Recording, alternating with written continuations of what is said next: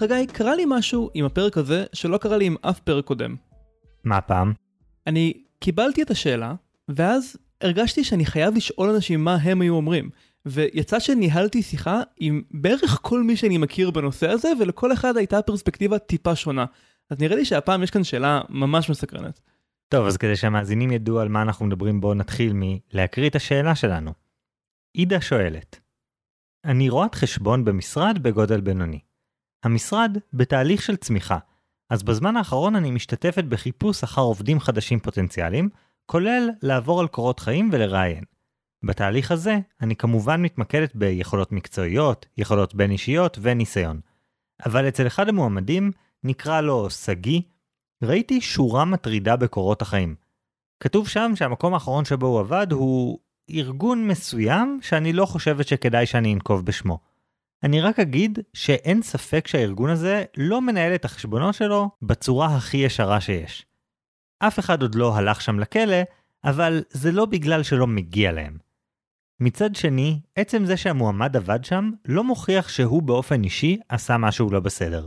אולי הוא גילה כמה רע שם, וזו הסיבה שהוא מחפש עבודה חדשה? מה אני אמורה לעשות? אולי אני צריכה להגיד למנהלת שלי שאני מסרבת לראיין אותו, אבל אז כנראה שמישהו אחר יראיין אותו, מישהו שלאו דווקא אכפת לו איפה הוא עבד קודם. אולי עדיף שאני כן אראיין אותו, ופשוט אגיד שהוא גרוע מקצועית. אבל אני לא מרגישה בנוח לשקר. אולי אני סתם דואגת מכלום?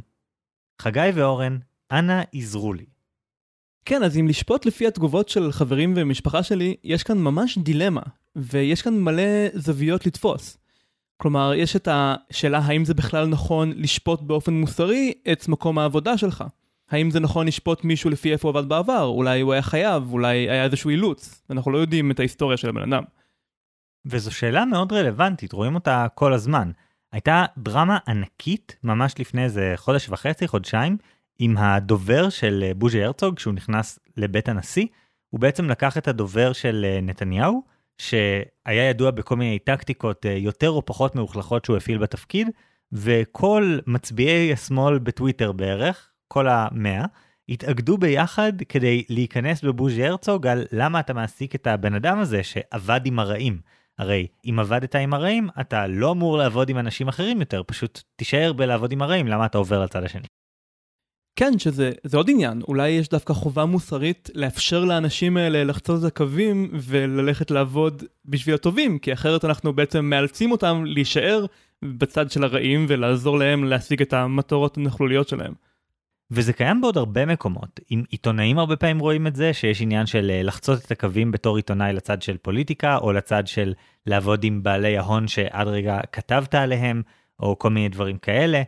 אני בטוח שזה דבר שיכול לקרות בעוד כל מיני מקומות. בתחום שלי, בהייטק, יש הרבה פולמוס בשנים האחרונות סביב חברות כמו NSO, שעושות בעצם ייצוא נשק בתחום הסייבר. והעבודה עצמה היא מאוד דומה לעבודות תוכנה אחרות, אבל האם יש כאן איזשהו חציית קו מוסרית שאמורה להפריע לי לגייס מישהו מ-NSO לחברה שלי?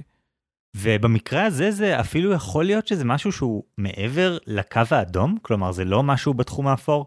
עידה לא אמרה לנו באיזה ארגון מדובר, ואני שמח שאנחנו בעצמנו תשתשנו את השם, שהיא בעצמה תשתשה וכן הלאה, כדי שזה לא יפנה באף שלב לבענה אמיתי, אם יש מישהו שמקושר לאיזשהו משהו ממש רע, אבל רואי חשבון עובדים עם דברים די רעים, פשע מאורגן, דברים שמיליארדרים עושים כדי להעלים מלא מס, אני לא יודע, זה יכול להיות דברים באמת רעים. כן, היא אומרת שזה לא רק לא מוסרי, אלא ממש לא חוקי, שזה מעלה עוד סט שלם של שאלות. אם הבן אדם הזה מוכן לעבור על החוק למען כסף, אז מה הוא יעשה אצלה בארגון? כן, זאת באמת שאלה שיש בה המון שאלות גם מוסריות וגם פרקטיות על מה עושים, ואני שמח שהיא הגיעה אלינו. כן, אז בואו נדבר קצת על מה אנחנו בעצם יכולים לייעץ לה.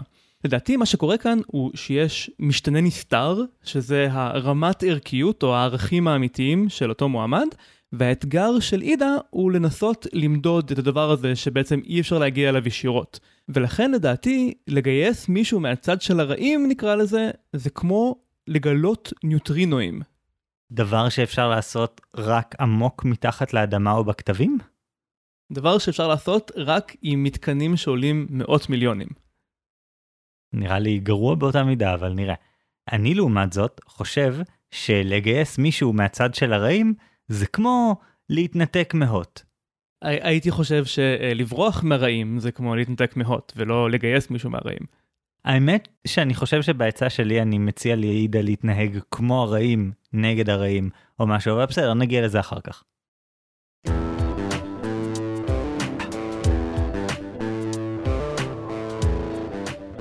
עידה, את מנסה לבחור את האנשים הכי מתאימים לחברה שלך. זה דורש לא רק התאמה מקצועית ואישיותית, אלא גם התאמה ערכית. זה לא תמיד הכי מורגש ביומיום, אבל ברוב העבודות יש נקודות שבהן צריך לקבל החלטה ערכית, לפחות מדי פעם. וחשוב שתוכלי לסמוך על מי שעובד איתך לעשות את הדבר הנכון. הבעיה היא איך יודעים אם יש למישהו את הערכים שאת מחפשת. איך אפשר לדעת למשל אם הוא אולי יעגל פינות בשביל לחסוך כסף בצורה שתסכן את המוניטין של החברה? או איך אפשר לדעת אם הוא ידווח על אי סדירויות שהוא יגלה, נניח בחשבון של אחד הלקוחות, למרות שהלקוח מפציר בו לשמור את הסוד ואולי אפילו מציע לו איזושהי תמורה שהיא לא אתית. ערכים של אדם זה לא דבר שאפשר למדוד אותו ישירות. אי אפשר לעשות לזה מבחן. את היכולות המקצועיות של סגי את יכולה להעריך די טוב במסגרת של ראיון. אבל מבחינה ערכית, בגלל שאין שום דבר אמיתי מונח על הכף, את תגלי ברעיון רק אם הוא יודע להגיד לך את מה שאת רוצה לשמוע. אני יכול להתווכח איתך על כמה מהדברים שאמרת. קודם כל, כי יש כל מיני שאלוני ערכים וכאלה, אני מסכים שהם לא נועדו לאנשים שמנסים להסתיר, כלומר אי אפשר לגלות ערכים של מישהו שלא רוצה לחלוק את הערכים שלו, ואתה צריך לעשות עבודה מאוד קשה כדי לעשות את זה היטב. וגם מהצד השני, להגיד שאפשר להעריך יכולות מקצועיות במסגרת של רעיון, זו גם בעיה. מה שאתה מעריך בראיון בעצם, זה את היכולת שבאדם לעבור ראיון. יכול להיות שזה לא מייצג את היכולות האמיתיות שלו. זאת בעיה שאנחנו מתמודדים איתה כל הזמן בפסיכולוגיה, ובגלל זה בפסיכולוגיה אחד העיסוקים הכי חשובים זה במדידה. איך מודדים משתנים חבויים, משתנים לטנטיים. כן, אני שכחתי שאני מדבר עם מישהו שהמקצוע שלו זה פסיכומטריקה בין השאר, אז אני אנסה לחדד. מה שאני מתכוון הוא שאפשר לבנות מבחן שיהיה לו קורלציה די טובה עם יכולות מקצועיות, למשל של ראיית חשבון, אבל המבחן הכי טוב שתוכל לבנות, שאמור להיות בקורלציה לערכים של בן אדם, הקורלציה תהיה הרבה יותר חלשה, והיא בעיקר תמדוד אם הבן אדם יודע מה מצופה מאדם במעמדו להאמין בו, ולא אם הוא באמת מאמין בזה. אצלנו נהוג לומר שכשאתה מנסה למדוד ידע, זה ממש קל, וכשאתה מנסה למדוד ערכים או יכולות אמיתיות, או דברים כאלה, זה יותר קשה. אני מסכים שהערכים זה אחד מהדברים היותר קשים למדוד, בטח כשאתה מחפש משהו כמו טוב ורע. כן, אבל זה לא שזה נדיר שיש משהו שאנחנו מאוד רוצים לדעת, אבל אנחנו לא יכולים ממש ללכת ולמדוד אותו. כמו שהרגע אמרתי, אפשר רק לצפות למבחן עם איזושהי התאמה כזו או אחרת. האמת שפעם מישהו אמר לי שבעצם אף מכשיר מדידה שיש לנו, לא בתחום של פסיכולוגיה, בתחום של ממש פיזיקה, אף מכשיר מדידה לא באמת מודד את מה שאנחנו חושבים שהוא מודד. מדחום למשל לא באמת מודד את החום של החדר. בעצם הוא מודד את החום של עצמו. אפילו סרגל לא באמת מודד אורך של איזשהו חפץ, הוא מודד את האורך של עצמו. מה שקורה זה שאנחנו לוקחים את הדבר שמעניין אותנו, שמים אותו בקרבת מקום למכשיר המדידה, ומקווים שזה יצא שווה. החום יצא שווה, האורך יצא שווה.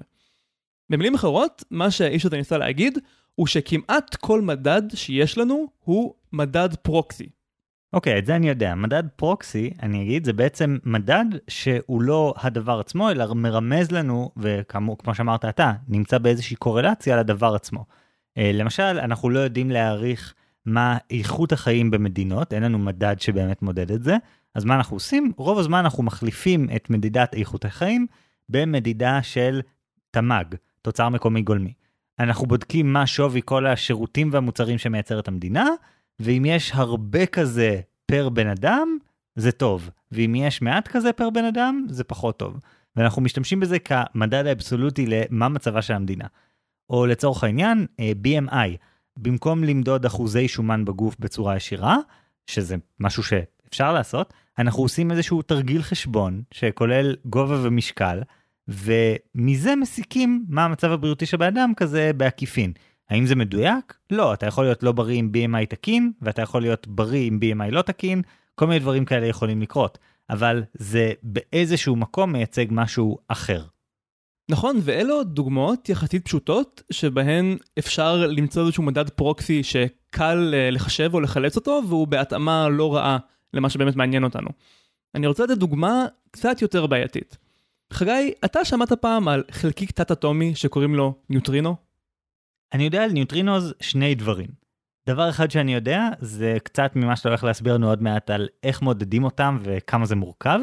והדבר השני, זה שבסרט האקשן המטורף והמטופש 2012, שלדעתי יצא ב-2012, סרט אסונות כזה, המקור לכל האסונות זה שהניוטרינוז עברו מוטציה, והם מחממים את הפלנטה.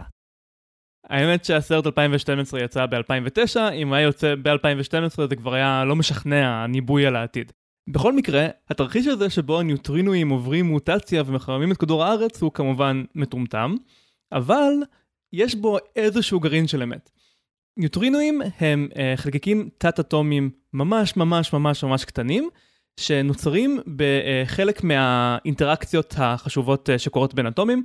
למשל, האופן שבו השמש מפיקה חום זה על ידי היתוך גרעיני, ובכל אירוע כזה של היתוך נוצר ניוטרינו.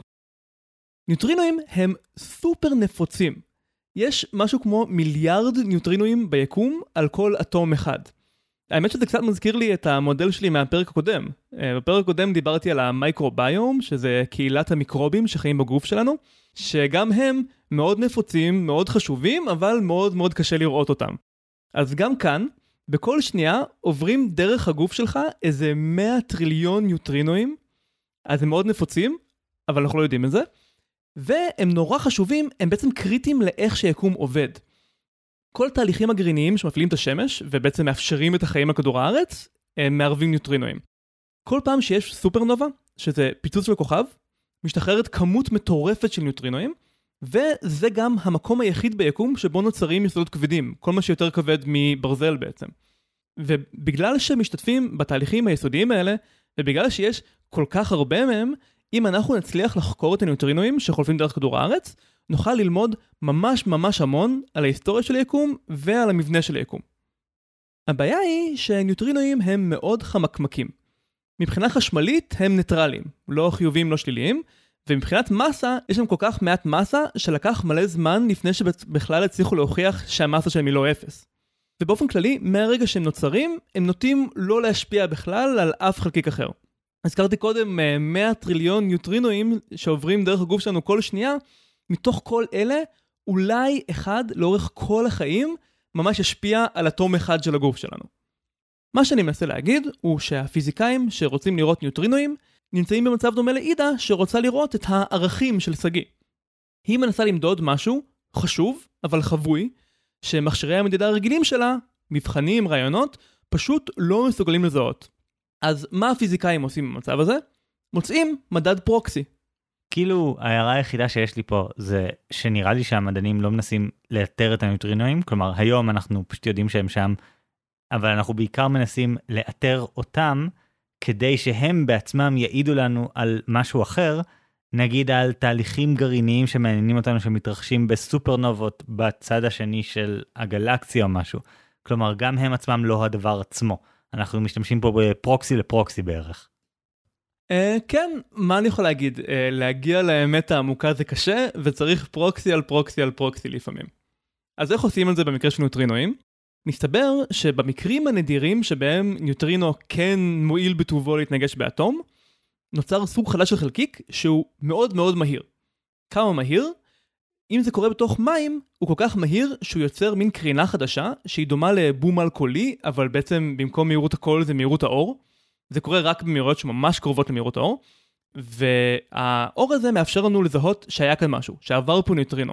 זה נקרא קרינת צ'רנקוב, יש לזה צבע כחול ממש יפה, אפשר לראות את זה בתוך קורים גרעיניים לפעמים. בכל מקרה, הקרינה הזו היא מדד פרוקסי. אפשר לספור כמה ניוטרינואים עברו אותנו ובאיזה כיוון, על ידי לראות את האור הכחול הזה.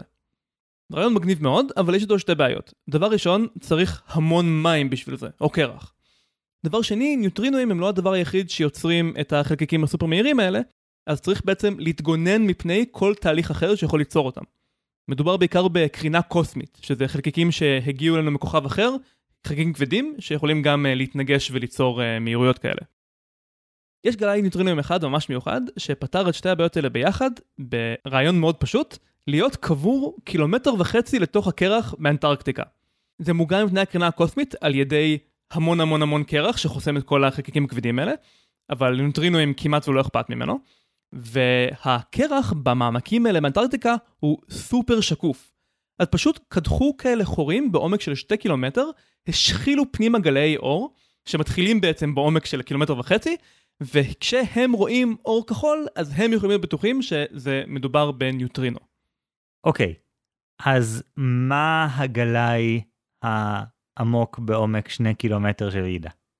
כן, אז עידה. קורות חיים זה מדד פרוקסי, והייתי אומר שהוא מדד פרוקסי די חלש, כלומר, הקורלציה בין עבדתי בחברה מסוימת שבעייתית, לבין אני בן אדם רשע, היא קיימת, המתאם הוא לא 0, אבל הקורלציה היא חלשה.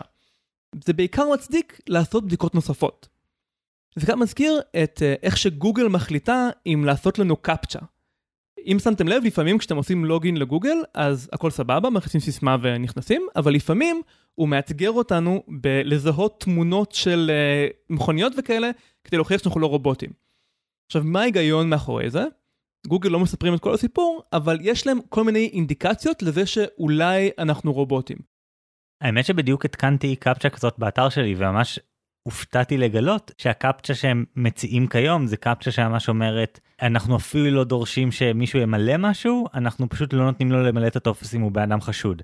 אני כזה, מה? אבל ולא רואים את זה, ולא כלום, זה ממש מוזר, וממש מגניב. לא ידעתי שזה אפשרי בכלל. כן, לגוגל יש כל מיני סיגנלים כאלה, כל מיני מדדי פרוקסי, לזה שאולי הלוגן הזה הוא חשוד, אולי הוא הגיע מרובוט. אבל בדרך כלל הם לא יחסמו אותך לגמרי, הם פשוט יוסיפו עוד בדיקה, קפצ'ה למשל. אז אני מציע לעידה לעשות משהו מאוד דומה. קיבלת את הקורות חיים האלה עם אינדיקציה חלשה, אז זה מצדיק להוסיף עוד בדיקות. עכשיו מה את יכולה לעשות? קודם כל את יכולה לעשות רעיון אישיותי. אולי אתם לא עושים את זה לכולם, אבל הבן אדם הזה בבירור מצדיק את זה. אולי תעשו רעיון אישיותי יותר מעמיק מבדרך כלל. עוד דבר שאפשר לעשות זה לדבר יותר לעומק עם ממליצים. אם יש ממליץ מחברה שהיא לא החברה החשודה, אז אולי הוא יהיה יותר פתוח ותוכלי להבין ממנו אם באמת הבן אדם הזה בעייתי כמו שאת חושדת. רק צריך לשים לב שיש עלות לכל בדיקה כזאת.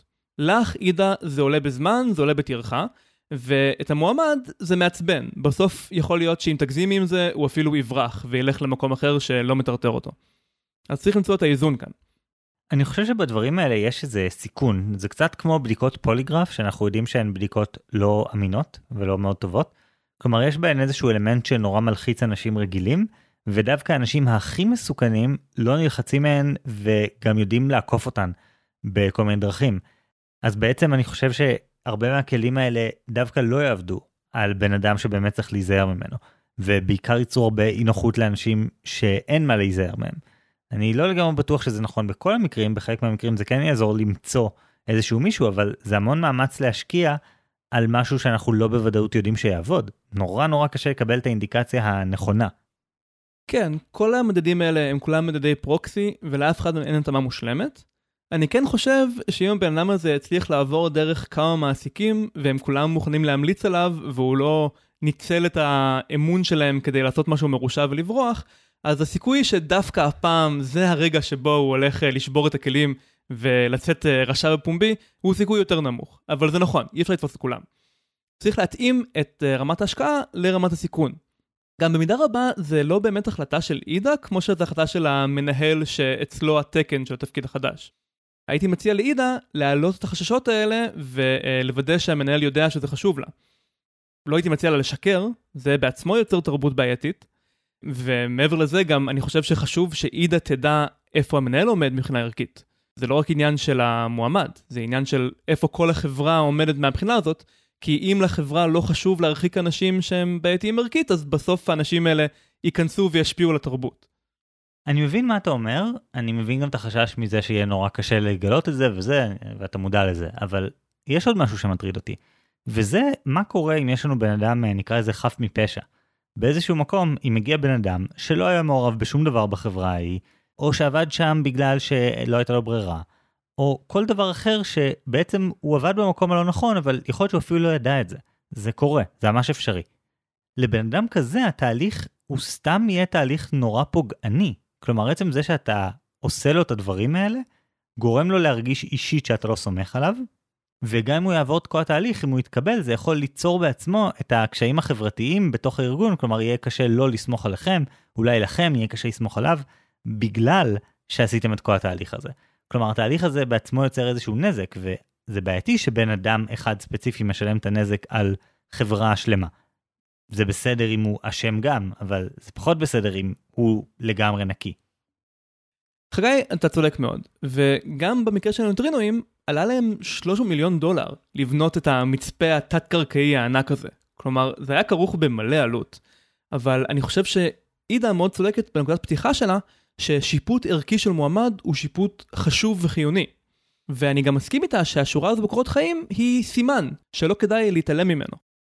אז עידה, כל לא תשימי לב לא להשליך את התינוק עם האמבט, אני כן חושב שהשיקול הזה יעזור לך לגייס את האנשים הנכונים, ורק צריך להיזהר מאוד לשים את הכמות הנכונה של המכשולים, בלי להבריח את מי שזה לא מגיע לו.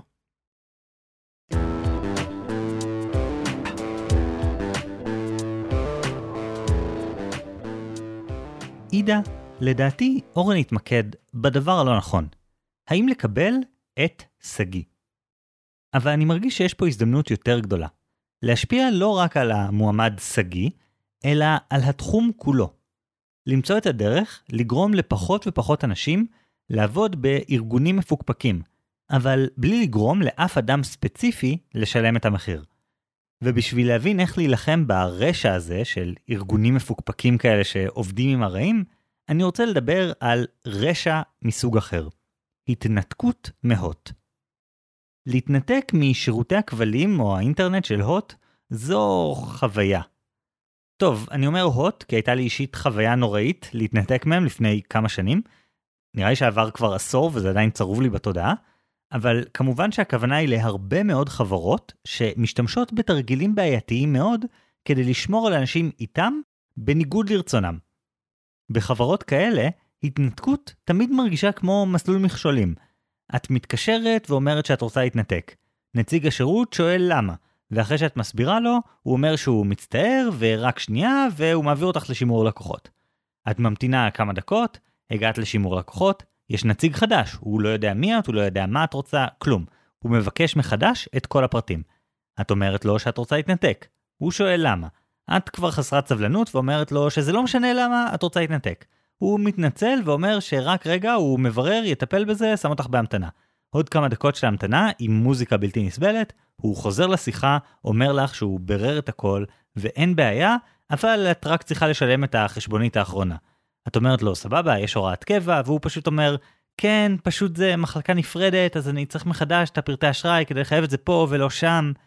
את נותנת לו בלית ברירה את פרטי האשראי, ואז הוא אומר לך שאת צריכה גם להחזיר את הממיר שלך, ואפשר לעשות את זה במרכז השירות שנמצא ביוקנה המילית ופתוח בימי שישי בין השעות 1 ל-1:15.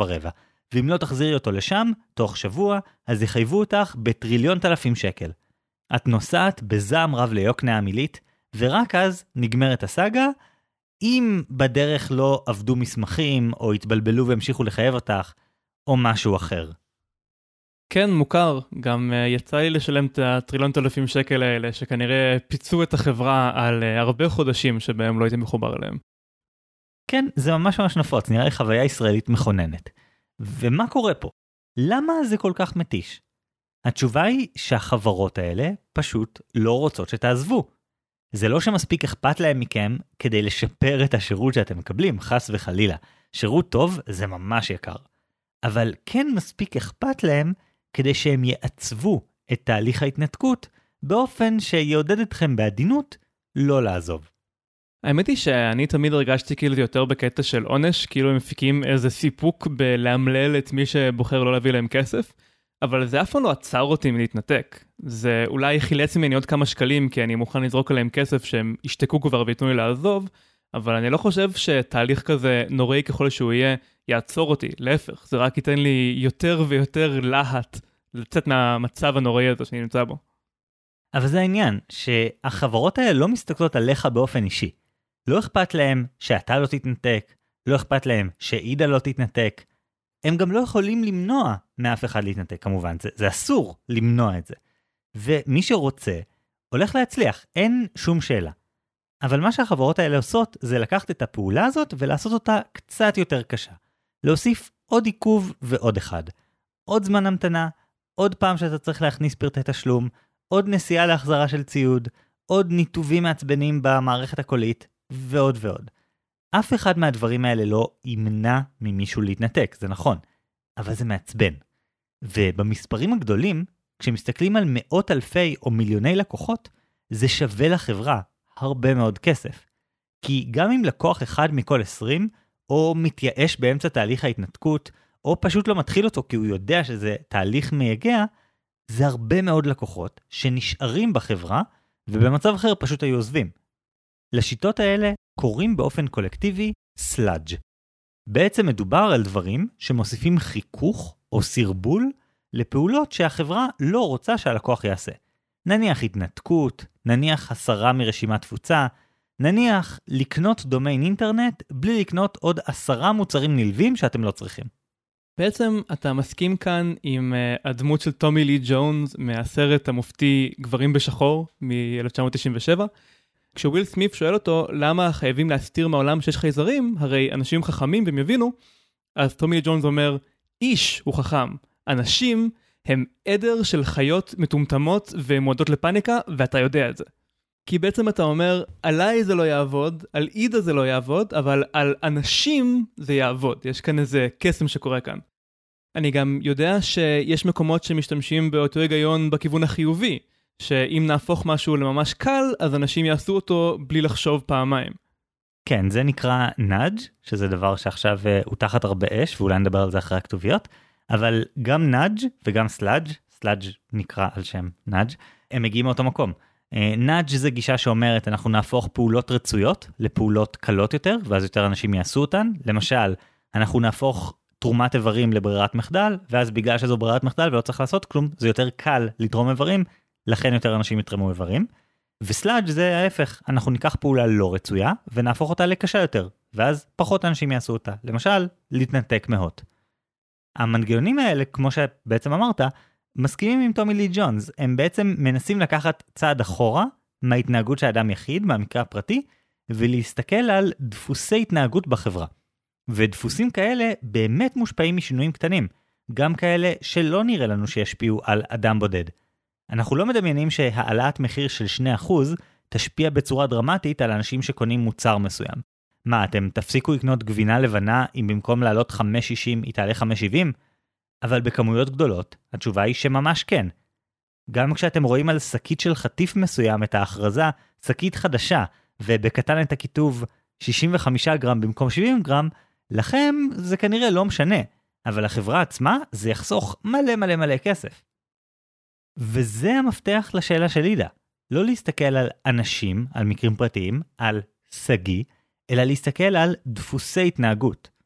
נכון, אתה, אורן, הצעת לעידה שיטה לבדוק אם סגי באמת בעייתי בעצמו, או שאפשר לסמוך עליו, אבל אני מציע לעידה שגם אם סגי בעצמו הוא לא בעייתי, גם אם יש לה דרך לדעת ב-100% מראש שסגי הוא בסדר גמור, היא עדיין צריכה לנקוט באיזושהי פעולה, כי יש לה אחריות חברתית פה. היא בעצם נמצאת במקום שבו היא משפיעה על השוק כולו, וגורמת לאנשים ככלל להחליט האם הם הולכים לעבוד בחברות המפוקפקות האלה, כמו זו של סגי. היא יכולה להגיע למצב שהשוק כולו אומר לאנשים, פחות כדאי לעבוד במקומות האלה, ואז פחות אנשים יהיו במצב שעידה נמצאת בו עכשיו. בעצם אתה אומר שעידה בכלל לא צריכה לחשוב לא על עצמה ולא על החברה שבשבילה היא עובדת, כשהיא מנסה להחליט איך לגייס או לא לגייס את סגי, אלא היא צריכה לחשוב על כל החברה שלנו ועל איזה חברות היא רוצה שיהיו ולא יהיו קיימות מלכתחילה? כן, היא צריכה לחשוב על דפוסים, על האופן שבו אנשים במקצוע ראיית החשבון מתנהגים באופן כללי. בספר The Social Atom, הפיזיקאי מרק ביוקנן מציג כמה דרכים להשתמש בגישה כזו של ניתוח דפוסים, במקום ניתוח התנהגות של אדם יחיד, כדי לנתח התנהגות חברתית של קבוצות שלמות. אחת הדוגמאות שהוא נותן בספר הוזכרה אחרי הכתוביות של הפרק הקודם, המודל של תומאס שלינג על הפרדה גזעית של שכונות בארצות הברית. המודל הזה, אני מזכיר, מראה שגם במצב שבו לאנשים יש נטייה מאוד מאוד חלשה לגזענות, כשהם בוחרים איפה לגור, כלומר, הם טיפה מעדיפים יותר לגור ליד אנשים עם אותו צבע העור שלהם, ואפילו במצבים שבו אי אפשר למצוא אפילו אדם אחד שבאמת אפשר להאשים אותו שהוא גזען, אפילו במצבים כאלה, שוב, טיפה גזענות, עם הזמן אנחנו נראה שהנטייה הקטנטנה הזאת של אנשים תצטבר ותהפוך שכונות שלמות למופרדות לחלוטין. נכון, אם אנשים הם ממש גזענים במובהק זה יקרה יותר מהר, אבל אחרי עשרות שנים אנחנו נראה את התוצאה הזו בכל זאת. ואם ניקח את זה למקרה של עידה, אני בעצם אומר לה משהו כזה. את כרגע צריכה לעשות טיפה מגבלה, טיפה קושי לסגי ולכל מי שיוצא מהחברות האלה, והטיפה מגבלה הזאת, מה שהיא תעשה לאורך הזמן, זה תצמצם דרמטית את הנכונות של אנשים לעבוד בחברות האלה. את תייצרי פה דפוס התנהגות חדש לחלוטין, בלי שאף בן אדם ממש סובל מזה באופן אישי. אני חושב שיש לך כאן קפיצה די גדולה מלהגיד שהדברים האלה קיימים, כמו בדוגמה של גזענות, לבין לחשוב שעידה יכולה להנדס את זה בעצמה.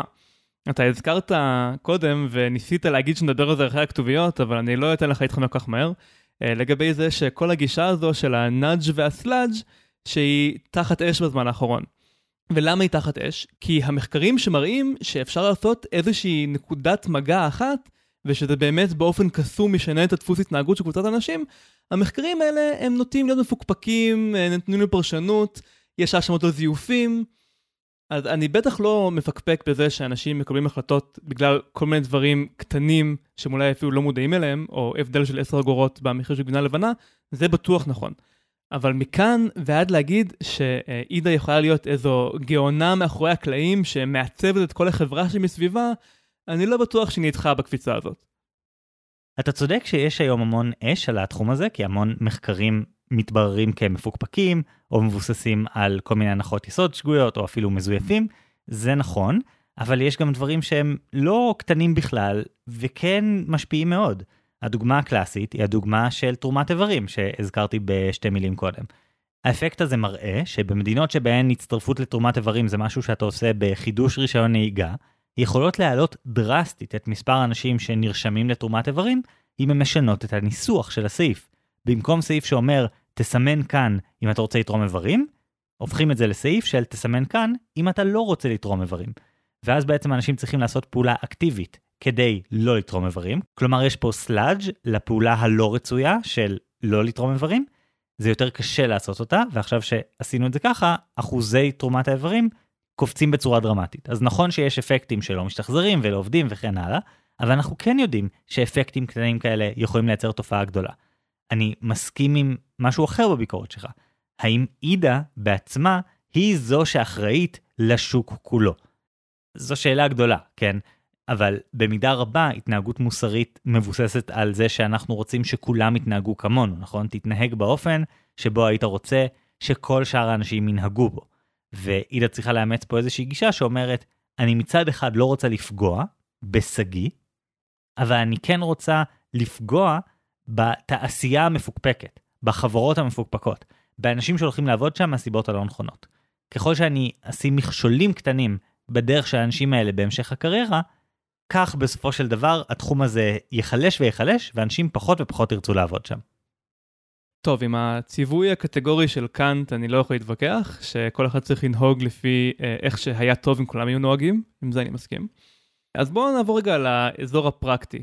זה נשמע כאילו אתה מציע לעידה לעשות פלוס מינוס את מה שאני מציע לה לעשות, אבל עם כוונה אחרת. במקום שעידה תעשה לסגי רעיון נוסף, או תדבר יותר עם ממליצים, או נניח תעשה לו תקופת ניסיון, במקום שהיא תעשה לו את כל אלה מתוך מטרה לבחון אותו יותר, כמו שאני מציע, מדדי פרוקסי, אתה מציע אותם דברים, אבל סתם כדי לטרטר אותו, כדי להניש אותו על זה שהוא עבד בחברה הרעה. אני מבין נכון? מצד אחד כן, מצד שני לא. המקום שבו אני מציע משהו אחר, זה שאני מציע דברים שלא יהיו פוגעניים באופן ישיר. כלומר, יש משהו מאוד מעליב בזה שהם מפקפקים ביושרה האישית שלך, ושמכריחים אותך לעבור כל מיני תהליכים אקסטרה של מבחני אישיות או whatever, או רעיון עומק על היושרה שלך או משהו. זה יכול להיות מאוד מעליב, פלישה לפרטיות אפילו. ואני מציע דברים שהם יותר קטנים. אפשר להוסיף לו רעיון אקסטרה, שאומרים זה פשוט נועל שאנחנו עושים לאנשים שבאים מחברות ברשימה מסוימת. אפשר פשוט לקחת יותר זמן לענות למייל הפנייה הראשוני שלו. אפשר להגיד לו, תקשיב, אנחנו צריכים שבוע לבדיקת רקע, זה לא אישי, אנחנו פשוט עושים את זה לאנשים מהחברה שבה עבדת, אין לנו שום כוונה לפגוע, פשוט זה ייקח עוד שבוע. לעשות דברים כאלה, הם לא פוגעים, כי הם לא אומרים אתה לא בסדר, הם להפך, הם אומרים יש נהלים קשיחים וזה המצב, אתה הופך את זה ללא אישי, וזה הרבה יותר נעים. ועדיין מה שיקרה זה שהוספת פה הרבה פסי האטה, אלה לא מכשולים מהותיים, שמה שימנעו משגיא לעבוד בחברה של ידע אם הוא מתאים.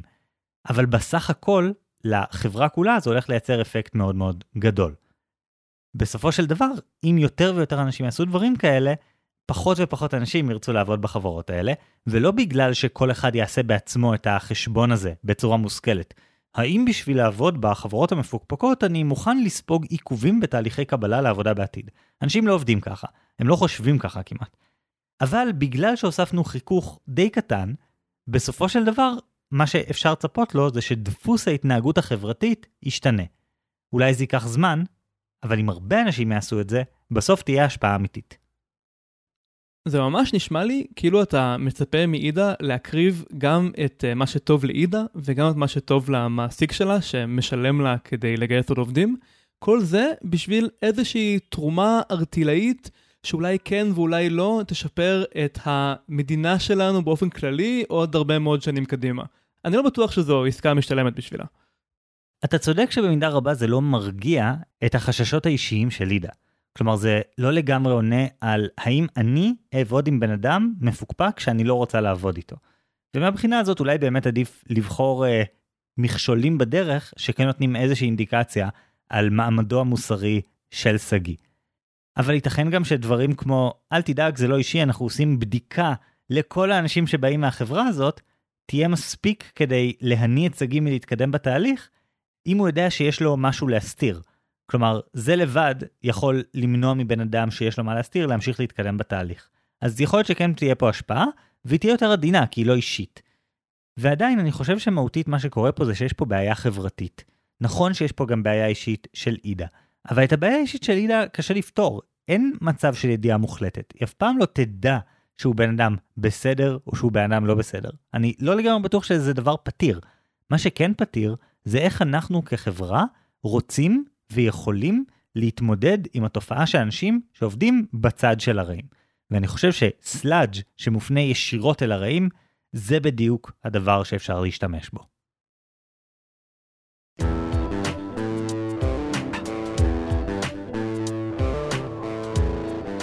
חגי, אני חושב שמה שראינו כאן זה שזו שאלה עם הרבה צדדים מוסריים מורכבים. יש את מה שעידה חייבת לסגי, יש את מה שעידה חייבת למנהל שלה, יש את מה שהמנהל של עידה חייב לה, ויש את מה שהחברה הזאת חייבת לחברה הכללית שלנו, מבחינת לנסות לעודד אנשים לא לעבוד בחברות כמו החברה הזו שסגי עבד בה. ואני מאוד מסכים עם מה שאתה אמרת במודל שלך, שאי אפשר להזניח את החלק הזה. כי מתוך המעשים הקטנים האלה של להקשות על מי שעובד בחברה רעה, להתקדם אחרי זה בקריירה, מתוך דברים כאלה באמת אפשר לבנות תעשייה בריאה יותר. אבל אני חושב שאיפה שהגישה שלך נופלת, זה שהיא לא מספיק מכירה בסכנה שאנשים כמו סגי יכולים להוות בשביל עידה והחברה שלה.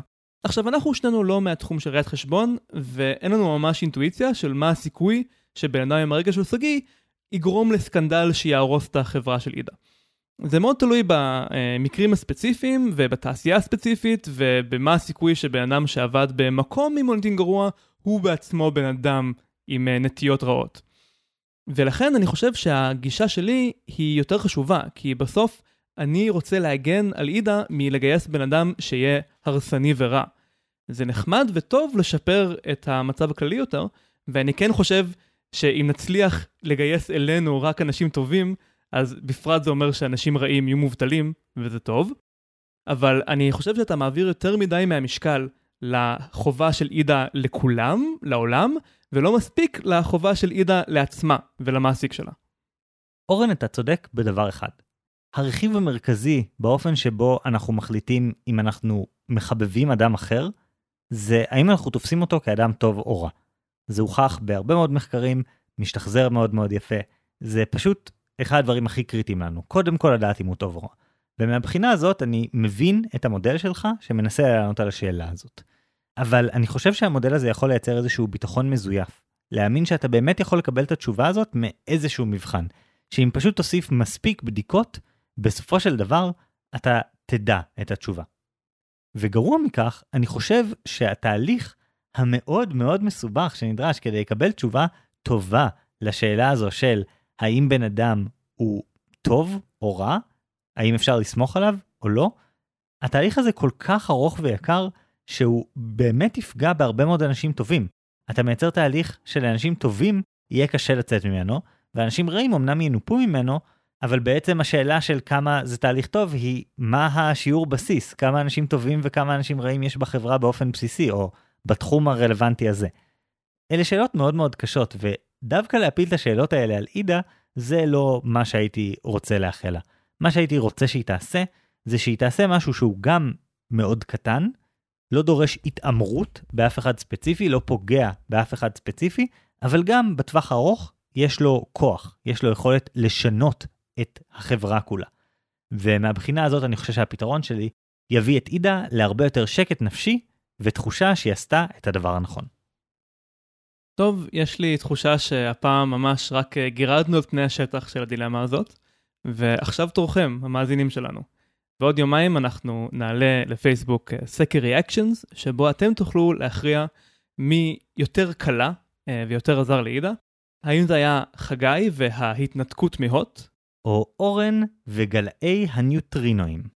ואולי עוד יותר חשוב, אתם תוכלו להצטרף לדיון ולהגיד מה הפרספקטיבה שלכם ומה אתם הייתם עושים אם הייתם בסיטואציה של עידה.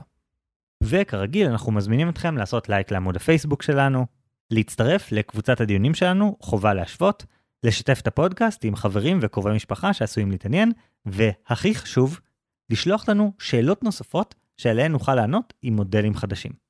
נכון מאוד, ועד אז אני אורן ברנשטיין.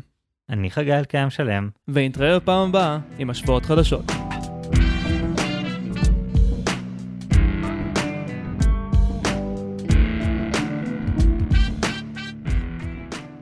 אורן, אני מקווה שאנחנו באמת בתקופה חדשה שבה אני מנצח ברצף הרבה פרקים שוב ושוב, כמו שהיה פעם, כי בפרק האחרון 60% מהמאזינים הסכימו איתי שכאשר אתה מקבל משימות לא רצויות בצוות, מה שאתה צריך לעשות זה להשתלט על מערכת היחסים, לעצב אותה מההתחלה, כדי לוודא שהיא מתנהלת לכל אורך הדרך, בדיוק באופן שאתה רוצה, בדיוק כמו שסידור האותיות האקראי של מקלדת קוורטי ברגע הנכון, נשאר איתנו עד היום. נכון, ורק 40% הסכימו איתי, שלשתף פעולה עם הארגון הגדול יותר, זה כמו להיות מיטוכונדריון, ולהצטרף לתא אחר, וביחד להקים את השיתוף פעולה שיביא את שניכם הרבה יותר רחוק, ויאפשר לכם להקים יצורים רב-תאיים ביחד. יכול להיות שהלכתי קצת רחוק מדי עם המטאפורה הפעם. או יכול להיות שהלכת קצת רחוק מדי עם הפשיזם הפעם. כן, תגובות. היו תגובות ממש נהדרות הפעם. קיבלנו כמה תגובות מוקלטות הפעם, שזה ממש מגניב, ונראה לי שמה שנעשה זה שאם יהיו תגובות שנאהב במיוחד הפעם, אז אנחנו ניצור איתכם קשר ונבקש מכם להקליט את זה, כי זה ממש נחמד לשמוע את הקול שלכם. כמובן שאתם מוזמנים בכל מקרה לשלוח לנו תגובות מוקלטות, אבל רק נבקש מכם לנסות לוודא שהן נשארות בטווח של דקה, כי אחרת אנחנו צריכים לקצץ את מה שאתם אומרים, וזה פחות כיף לנו. טוב, אז הקלטה ראשונה משחר. בואו נשמע אותו. היי, זה היה פרק מצוין. וחשוב לומר שהרבה מההמצאות הגדולות וסיפורי קריירה מאוד מעניינים קרו דווקא בטעות, שאנשים סטו מהתוכנית המקורית שלהם. ולכן אני חושב שאורן לא אומר להקריב את עצמך לארגון, אני חושב שהוא רק מציע פשוט לבוא אפילו לחיים האלה עם ראש קצת יותר פתוח. שהמחשבה הראשונית שלי כשמטילים עליי משימה או שמשהו נקרא בדרכי לא יהיה אוף מה נפלתם עליי. אלא לפקוח עיניים ולחפש את ההזדמנות. אילו דלתות זה יכול לפתוח לי. ויחד עם זאת, עדיין צריך להפעיל גם את המודל של חגי. כי באמת, לכל דבר כזה יש השלכות, וכל ההחלטה שלי תסליל אותי בנתיב מסוים. אז צריך בכל זאת לזכור מה הגבולות שלי. באמת, ושלכל דבר יש השלכות. אבל העניין הוא זה שלהיות מוסלל זה לא בהכרח כזה דבר נורא. כי כמו שאמרתם, כל החלטה תסליל לאיזושהי דרך מסוימת. אז אם כל דבר שאני אעשה יסליל אותי לאנשהו, אז זה לא כל כך משנה. אני רק צריך לקחת בחשבון את ההשלכות, ובעיקר לפתוח את עצמי להזדמנויות. טוב, אני לא מסכים עם שחר שבכל מקרה אני הולך להיות מוסלל, בוא נמצא את הכי טוב שאני יכול במסלול שאליו מסלילים אותי, אלא אני ממש, כמו שבטח הבנתם מהפרק, חושב שאני זה שצריך להחליט לאן להסליל את העבודה שלי ואת החיים שלי, ולא לתת לאף אחד אחר לעשות את זה. אני זוכר שפעם היה לך את הסטריאוטיפ בפודקאסט, שאתה זה שאוהב לזרום ולקבל דברים כמו שהם, ואני זה שחייב שהכל יהיה בשליטה, ואיפשהו שם זה התחלף. תראה, זה פשוט עניין של הקשרים שונים. יש מקומות שבהם אני אומר, כן, לשקר לעצמנו זו הדרך הכי טובה, ולגמרי אפשר להיכנס עמוק לתוך תודעה כוזבת ולקבל את הדיכוי של מקום העבודה שלך, אבל יש דברים שבהם אני מציב גבול, וזה אחד מהם. בכל מקרה, התגובה המוקלטת הבאה היא של נועה. בואו נשמע.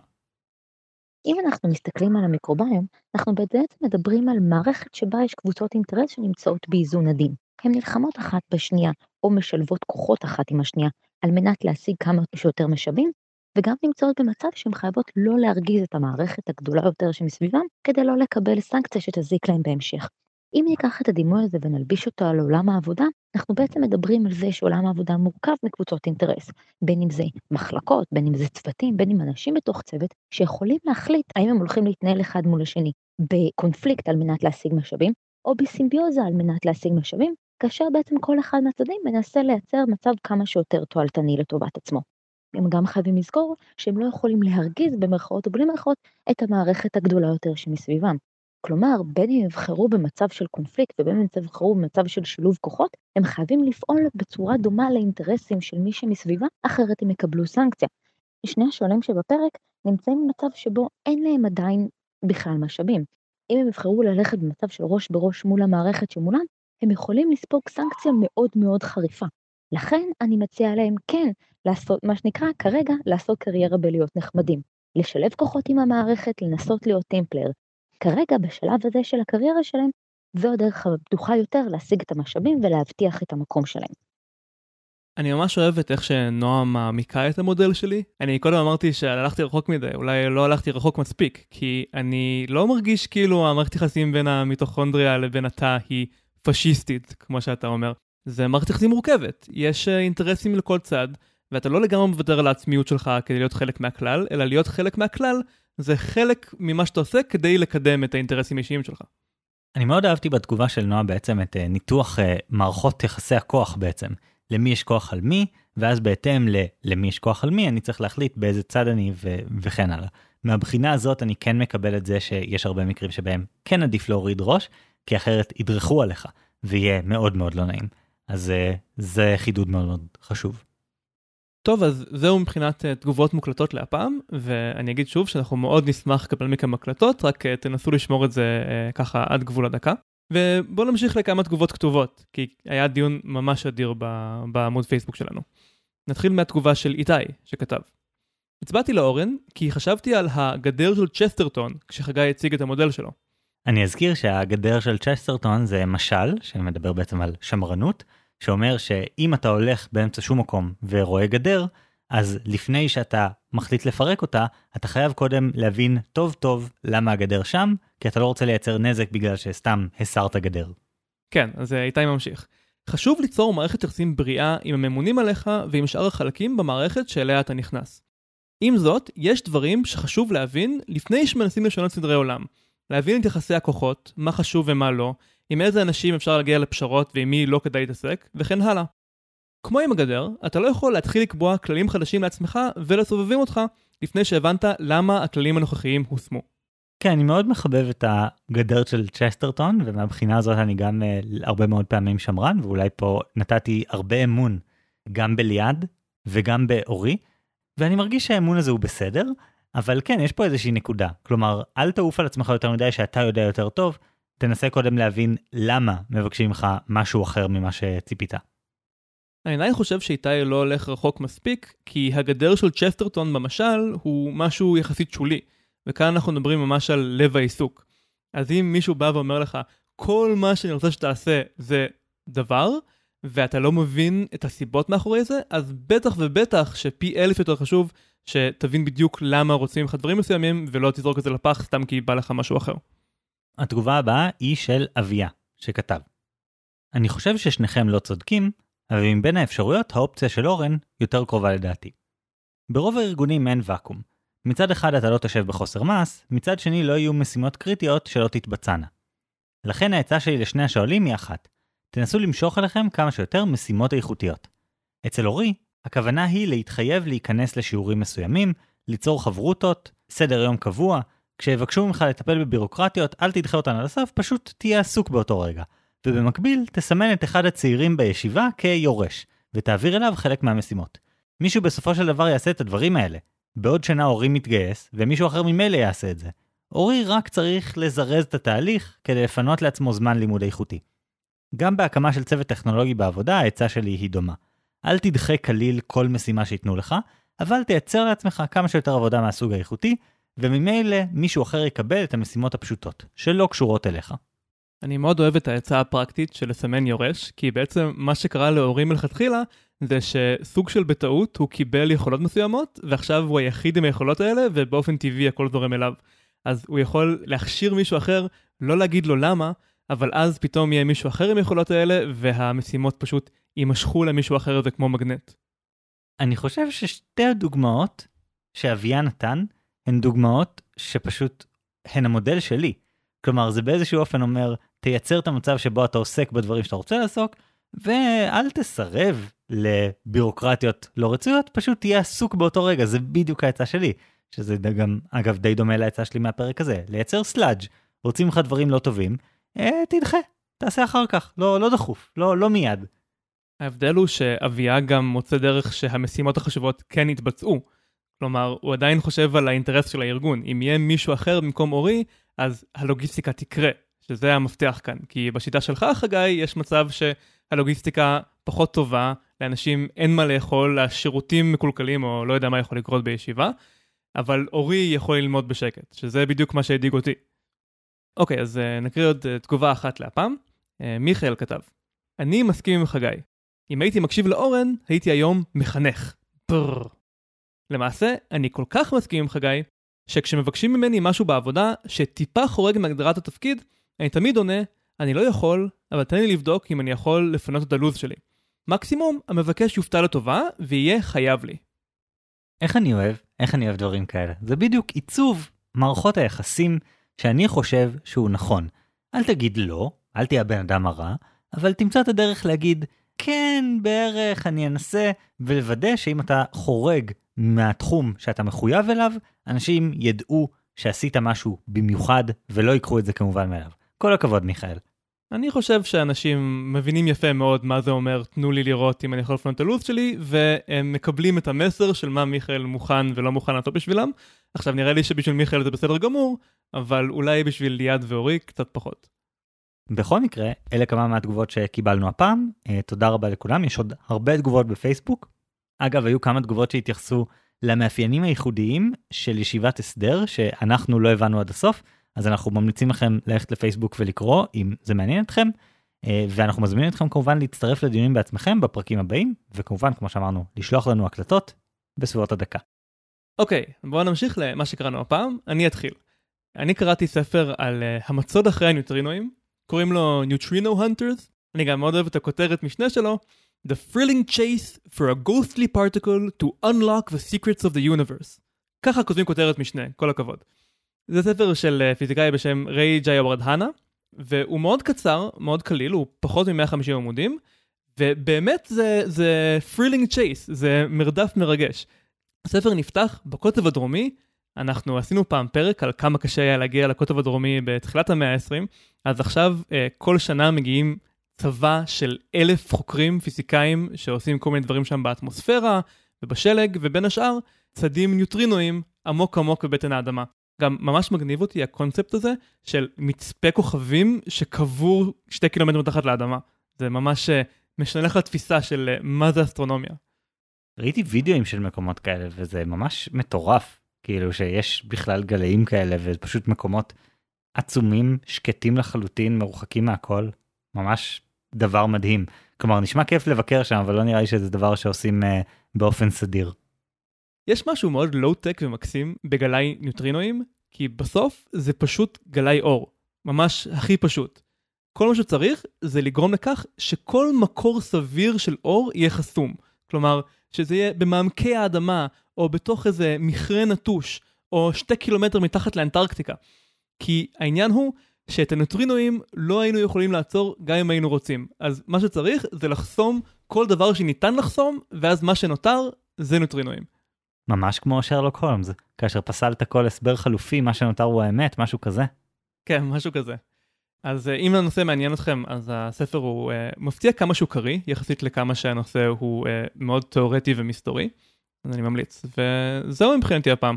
באופן כללי לגבי מדדי פרוקסי, אני חושב, חגי, שאתה מומחה הרבה יותר ממני בנושא.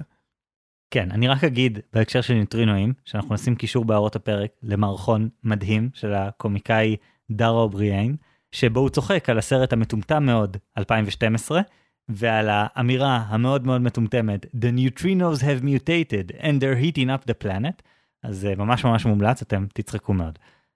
בנושא הכללי יותר של לגלות דברים חבויים, אני יכול לדבר על זה שעות, אני רק אגיד בשתי מילים, בפסיכולוגיה זה באמת הדבר שאנחנו מתעסקים איתו, כי מהותית כל כלי המדידה שלנו, אחד אחד, ללא יוצא מן הכלל, כמעט ללא יוצא מן הכלל, הם כלי מדידה שבהם אנחנו מנסים לאפיין משהו שנמצא בתוך הראש של אנשים, וזהו, הוא לא אמיתי אפילו. כלומר, במידה רבה אינטליגנציה כמעט מוגדרת בתור הדבר שנמדד באמצעות כלים שמודדים אינטליגנציה. זה קצת הגזמה, אינטליגנציה זה בגדול הגורם המשותף שבגללו אנשים מצליחים במבחנים מהרבה סוגים. אבל אתה שומע, זה משהו שהוא לא הדבר עצמו. זה ששיערנו שיש משהו שמסביר ביחד הצלחה של אנשים מסוימים במבחנים הרבה סוגים, ואז מצאנו מבחן שבו אנחנו לא בודקים את הסוגים, אלא את הדבר עצמו. זה הכל סופר מורכב, ואנחנו מפעילים על זה הרבה כלים סטטיסטיים כדי לנסות להבין האם באמת סביר להניח שאנחנו מודדים משהו אחד, ולא הרבה דברים לא קשורים. מצב המפתח מצבים כאלה שאין אפילו מדד פרוקסי יחיד שהוא טוב, זה להביא כמה מדדי פרוקסי שגם אם הם לא טובים, הם לפחות בלתי תלויים. ואז אם כולם מצביעים לאותו כיוון, אז ביחד הם נותנים לנו איזשהו ביטחון שמדדנו תופעה אמיתית.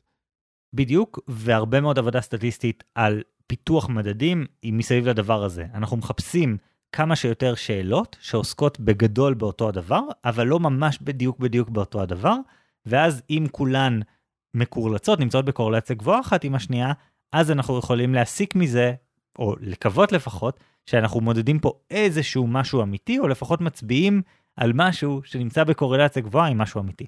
זה תחום סופר מרתק ומאוד מורכב. וגם מאוד פרקטי. בעצם הרבה מאוד מהבעיות שלנו ביומיום, הם עונים על ההגדרה הזאת של דברים שאין להם מדד טוב. אבל בכל מקרה, בוא תספר לנו מה אתה קראת. אז האמת שהספר שקראתי לפרק הקודם תקף גם פה, Understanding Complexity של סקוט פייג', אבל אני הולך לדבר על ספר אחר, כי גם גיוונתי את הקריאה שלי, ואני לא רוצה להפנות אתכם פעמיים לאותו הדבר. אז בעצם מה שאני קראתי השבוע זה את הספר The Social Atom של מרק ביוקנן. מרק ביוקנן הוא פיזיקאי, והוא בעצם כתב ספר שלם על תופעות של קומפלקסיטי במדעי החברה, אפשר לקרוא לזה. יש בספר הזה המון בעיות, כלומר חלק מזה מגיע מהגישה הזאת שהייתה נפוצה לפני איזה עשור של הכלכלנים האלה, הם חושבים שכל בני האדם הם מכונות רציונליות, וכמובן שזה מטומטם, והכלכלנים האלה לא מבינים כלום, ולכן אנחנו צריכים להבין שכלכלנים הם מטומטמים. כאילו יש את הווייב הזה בספר, זה היה הווייב המקובל בספרות מהסוג הזה לפני 10 שנים בערך, אז זה לא נעים, אבל הוא כן מתאר הרבה סוגי תופעות, שההתפתחות שלהן היא התפתחות שנובעת לא שיקול של אדם בודד, אלא מהבדלים קטנים שמובילים לדפוסים חברתיים מפתיעים. הוא נותן שם את הדוגמאות למשל של איך נוצרות מהפכות, שבעצם הטענה שלפי מודל קבלת ההחלטות הרציונלית של כלכלנים, לכאורה, אז אם 100 מתוך 1,000 איש באיזשהו מקום השתתפו בהפגנה, אז זה אומר שהסיכוי להשתתף בהפגנה הוא 10% אצל אנשים. הוא אומר שזה מודל שלא באמת משקף את ההתפתחות האמיתית של הפגנות, הוא לא מנבא טוב, הוא לא מתאר טוב. אז מה המודל שמציעים בתחום הזה של מורכבות חברתית, בעצם אומרים שכל בן אדם יתחיל להפגין עם איזושהי הסתברות באקראי, ועם איזושהי הסתברות עם איקס אנשים אחרים מפגינים. ולכל אחד יש רגישות של כמה אנשים אחרים צריכים להפגין לפני שהוא בעצמו מפגין. אז יש מישהו אחד, נקרא לו קרל מרקס, הוא צריך שאפס אנשים אחרים יפגינו כדי שהוא בעצמו יפגין. הוא פשוט מתפרץ ספונטנית. אבל ליד קרל מרקס יש בן אדם שהוא צריך רק בן אדם אחד שיפגין כדי להצטרף. וכן הלאה יכול להיות לאנשים שצריכים ש10 אנשים אחרים יפגינו, או 20 אחרים. בעצם המודל הזה נותן רגישויות שונות לאנשים שונים, אפשר לסמלט את זה בצורה מוחשבת, ולראות כמה רחוק סביר שמהפכה תתפשט. וזה נכון להרבה מאוד דברים מהסוג הזה, אפשר לבנות עם זה מודלים של הדבקה בווירוסים, אפשר לעשות כל מיני דברים, וזה תחום פשוט מעניין ומגניב, ובעצם הוא נותן דרך אחרת להסתכל על תופעות חברתיות שלא מתמקדת באינדיבידואל, אלא בדפוסים מתמטיים של התפשטות, או משהו כזה. אני חושב שמאוד מפתה ללכת מזה קצת רחוק מדי, זה קצת מזכיר את הספרים של אייזק אסימוב, ששם יש מדע שנקרא פסיכו-היסטוריה, יש איזה אחד בשם הארי סלדון, שהוא מתמטיקאי, והוא מפתח את הפסיכו-היסטוריה, שמאפשרת לו לנבא את העתיד של האנושות אלפי שנים קדימה, ואז הוא יודע שאם הוא יקים ארגון סודי אחד עכשיו, אז בעוד 1000 שנה מעכשיו, במקום להיכחד, האנושות תתפשט בכוכבים. אז צריך לשמור על צניעות, זה מקום טוב להזכיר את הסיסמה הקבועה שכל המודלים שגויים, אבל חלקם מועילים. אז המודלים האלה מהספר הזה, ובאופן כללי, הם עשויים לשרת אותנו בנסיבות מסוימות, עד שהם כבר לא, ואז הגיע הזמן לזרוק אותם לטובת משהו יותר מורכב. כן, נכון, אני לא חושב שהכיוון פה הוא, וגם ביוקנן בעצמו לא אומר את זה, הטענה פה היא לא אפשר לחזות הכל, אלא אלה כלים יותר טובים להבנת מציאות חברתית, מאשר הכלים של פסיכולוגיה אינדיבידואלית נקרא לזה. הרבה פעמים פשוט יותר קל להפשיט חלק מהתהליכים האלה, ולדבר על הסתברויות שונות בין אנשים להתנהגות מסוימת וכן הלאה. ההבחנה הכי מעניינת שהייתה שם, שבאמת גרמה לי לחשוב, ולא הייתה קיימת לצורך העניין אצל סקוט פייג', זה השאלה על מה גורם לדיקטטורים נורא להצליח. כי בעצם יש הרי שתי תפיסות בעולם ההיסטוריה. התפיסה של האנשים הגדולים, יש אנשים גדולים והם מייצרים היסטוריה, היטלר, גינגיס חאן, דברים כאלה, והגישה שאומרת שיש כוחות היסטוריים, ואם לא היה היטלר, היה מישהו אחר שהיה עושה את מה שהיטלר עושה. וביוקנן מציע שם איזושהי אפשרות ביניים מעניינת, שיש אנשים שהם פשוט יותר טובים בלזהות את הדפוסים הקיימים של ההתנהגות החברתית, ולדעת איך לקבץ ביחד כמה דפוסים שונים ברגע הנכון. עכשיו, אם, לא יודע, גינגיס חאן לא היה שם, האם לא היה מישהו אחר?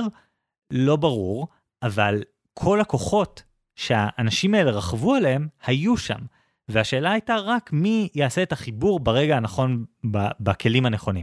וכמובן, חשוב לומר, זה לא שהם יכלו למשוך את ההיסטוריה לכל כיוון שהם רצו, כי הם היו אנשים גדולים.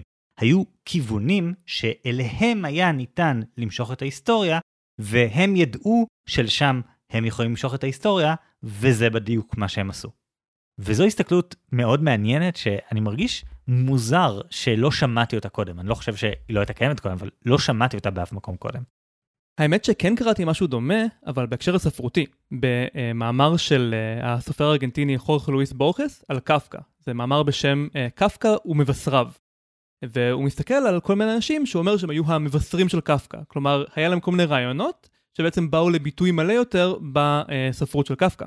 ובסוף המאמר הוא אומר שאדם דגול יוצר לעצמו את המבשרים שלו. כלומר, כל האנשים האלה, המבשרים של קפקא, לא היינו חושבים עליהם כקשורים אחד לשני בכלל, אילולא היה מגיע קפקא ולוקח את הרעיונות האלה ומעגל אותם ביחד למשהו חדש ועוצמתי. זה ממש מקסים שבורגס כתב את הדבר הזה, זה ממש מתאים לבורגס, ואני שמח ששמעתי את הסיפור הזה עכשיו, ונראה לי שזה מקום טוב לעצור. אז תודה רבה לכם על ההאזנה. אני יורן ברנשטיין. אני חגי אלקיים שלם. ביי.